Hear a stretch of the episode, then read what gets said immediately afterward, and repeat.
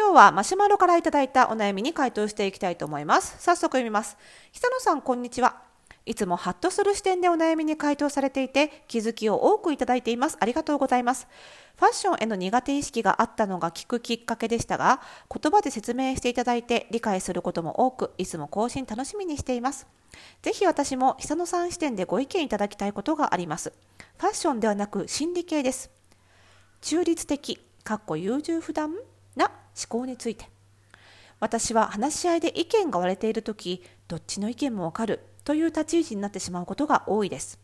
職場で何か決めないといけない時もそうですし、最近の分かりやすい例でいくと、ワクチン打つ派、打たない派、どちらの意見も共感する部分があり、結果、肝心の自分がどうすべきか決められません。もしかしたらファッションの苦手意識と通じるものがあるのかもしれません。こういった思考はどこで折り合いをつけるべきか、そして久野さんはすごく軸がしっかりされているようにお見受けするので普段心がけていることなどあればお聞きしたいです。長文失礼しました。よろしくお願いします。ということでありがとうございます。それでは今日はこのご質問に回答していきたいと思います。それではスタートです。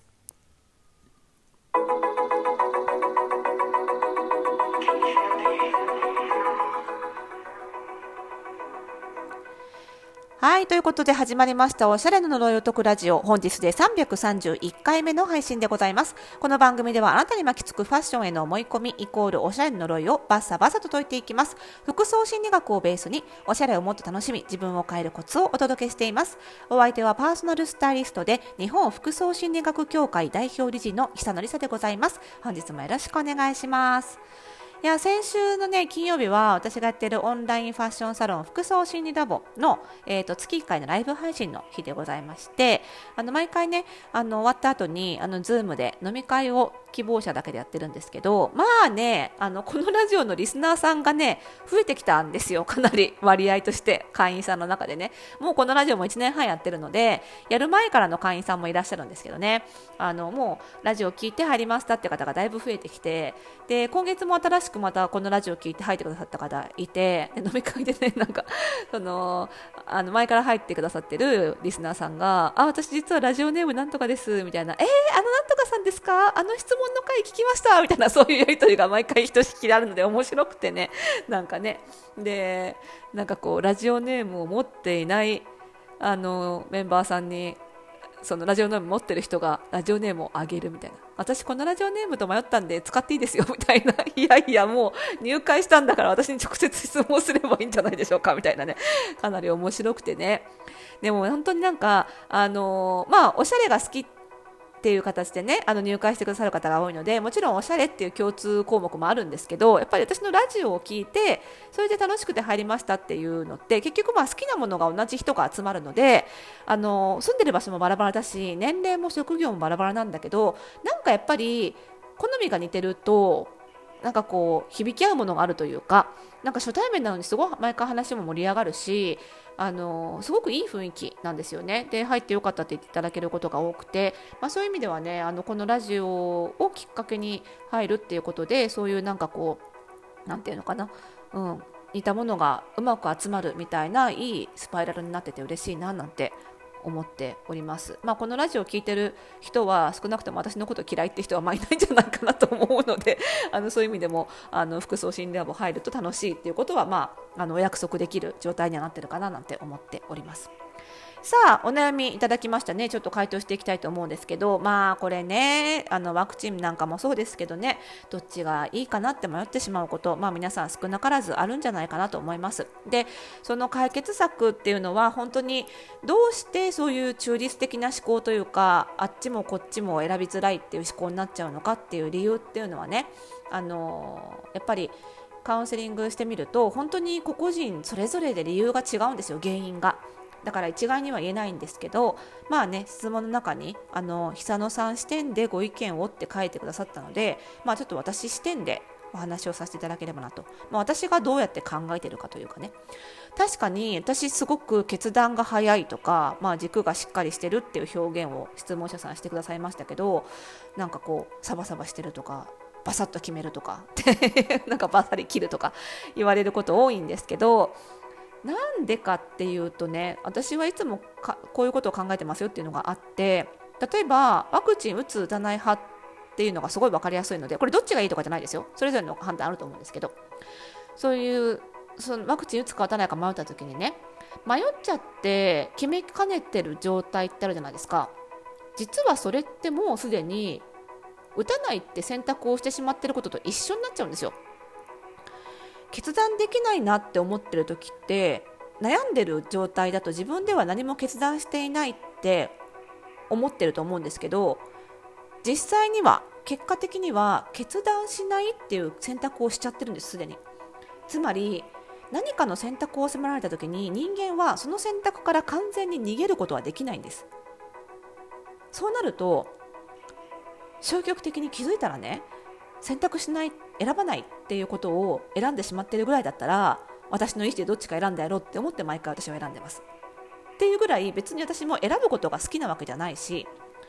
なんで選ぶのが嫌かな怖いのかなって思うとや考えるとその選ばなかった方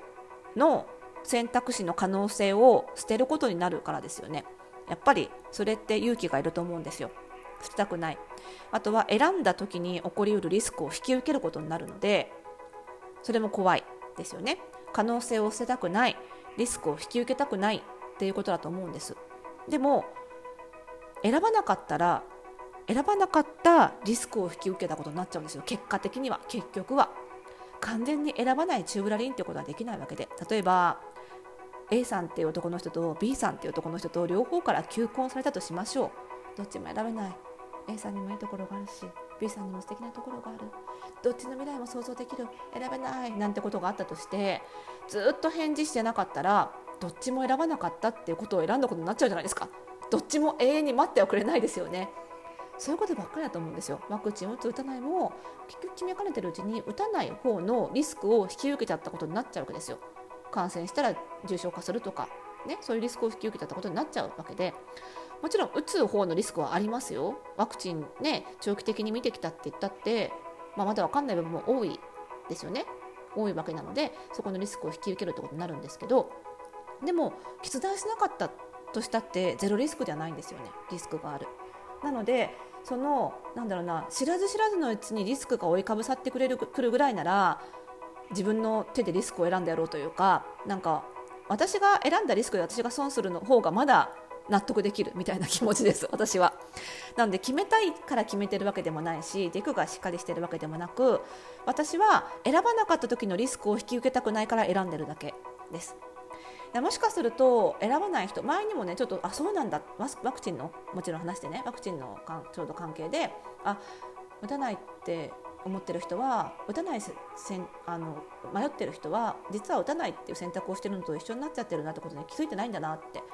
すごく周りの人と話してて実感したことがあるんですけど、まあ、なんですごいタイムリーだなってこのお便りね思ったんですけどなので選ばないっていうことはできないんですよね。だったらまだ苦しくても考えて選んだ方が納得できる人生歩めないですかね。っていうそういう私は感じで思っておりますね。どうでしょうかね。で、まあ、なんでこういう思考に至ったかっていうこともちょっと軽く考えてみたんですけどご質問いただいてやっぱり起業してるっていう部分は大きいと思うんですよね。そうは言ってもなかなか日常生活の中で何か2択に迫られて選ばなかった時にあ私は選ばないっていう選択をしてしまった結果こうなったんだっていうのを実感する機会って少ないと思うんですよ。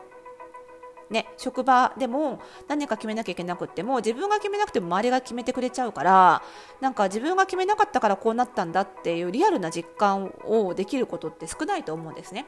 でもあの自分でビジネスやるってもう決断の連続なんですよ。自分が決めなきゃ何も進まないかもしくは決めなかったことで勝手に物事転がっていっちゃうかどっちかなんですよね。もうなんか決めることだけが仕事だっていうぐらい決めることばっかりなんです。であのじゃあどっちが正解だったかっていうのもよくわかんないというかね。あのじゃああの選ばなかった方を選んだからって今より確実に飛躍的に成功したかっていうとそういうわけでもないなっていうような経験もあったりしてその選ぶことが怖くもなくなったというかその選んだ方で頑張ればそれなりの結果が出せるんだっていうことを経験的にあの感じてこれたっていうこともあるしまあ、決めなかったらどっちにしろ決めたことになっちゃうんだよなというか選ばなかった方で決まっちゃうんだよなっていうことをあの誰も私が決めなかったら決めなかった方で転がってっちゃうんだよなっていうね決める人が私しかいないからね企業って。なのでそういうことを経験的に感じてきた結果もうなんならどうせ決めなきゃいけないんだったら迷ってる時間もったいないやみたいな感じで あの早めに選んどいてそっちに選んだ結果起こりうるリスクを一つでも多く潰しておく方がまだましかっていう感じで選んでるっていうところはありますね。だからあの、まあ、そういう意味ではあのよくわかんないけど決めることだけは大好きだよみたいな人は起業にすごい向いてると思うんですけど。ね、だけど結局まあ起業っていうのはそういうのを実感する機会が多いっていうだけで起業しなければ選択から逃れられるって問題じゃないと思うんですよね。人間誰しも生きてれば決めなきゃいけないことって毎日あるんですよ。毎日毎日毎日あるの。もう何を食べるか朝ごはん何食べるか食べないか。何食べようかなって迷ってて結局食べる食べ滑れちゃったっていうのは食べなかった選択をしたことになっちゃうんですよね。何を着るかねどういう交通手段で行くかね会社で誰に挨拶をするのか笑顔で挨拶するのかもう全部決めてるんですよねでだから選択もやっぱり確かにエネルギーがいることは確かなので、あのー、その辺のなんていうのな決めなくて済むことは初めからこう決めるって自動的にか決めちゃうというかっていうのも大事であのそういう意味でその大事な特に迷いやすい決断にエネルギーを確保しておくっていうのも選択しやすくなるコツなのかななんていうふうには思っております。まあ、私視点で恐縮ですが少しでも何かの参考にしていただけると嬉しいです。また何かねご質問あればぜひお送りください。ということでこの番組ではまだまだ皆さんからのご質問お悩みお,、ね、お待ちしております。番組概要欄にあるマシュマロからお送りいただくかラジオトークでお聞きの方はお便り機能を使ってお送りください。そしてこの番組の更新情報は各ポッドキャストサービスでは登録をするとラジオトークでフォローすると受け取ることができます。ぜひお聞き逃しのないよう登録フォローをお願いいたします。それではまた来週の配信でお会いしましょう。おやすみなさい。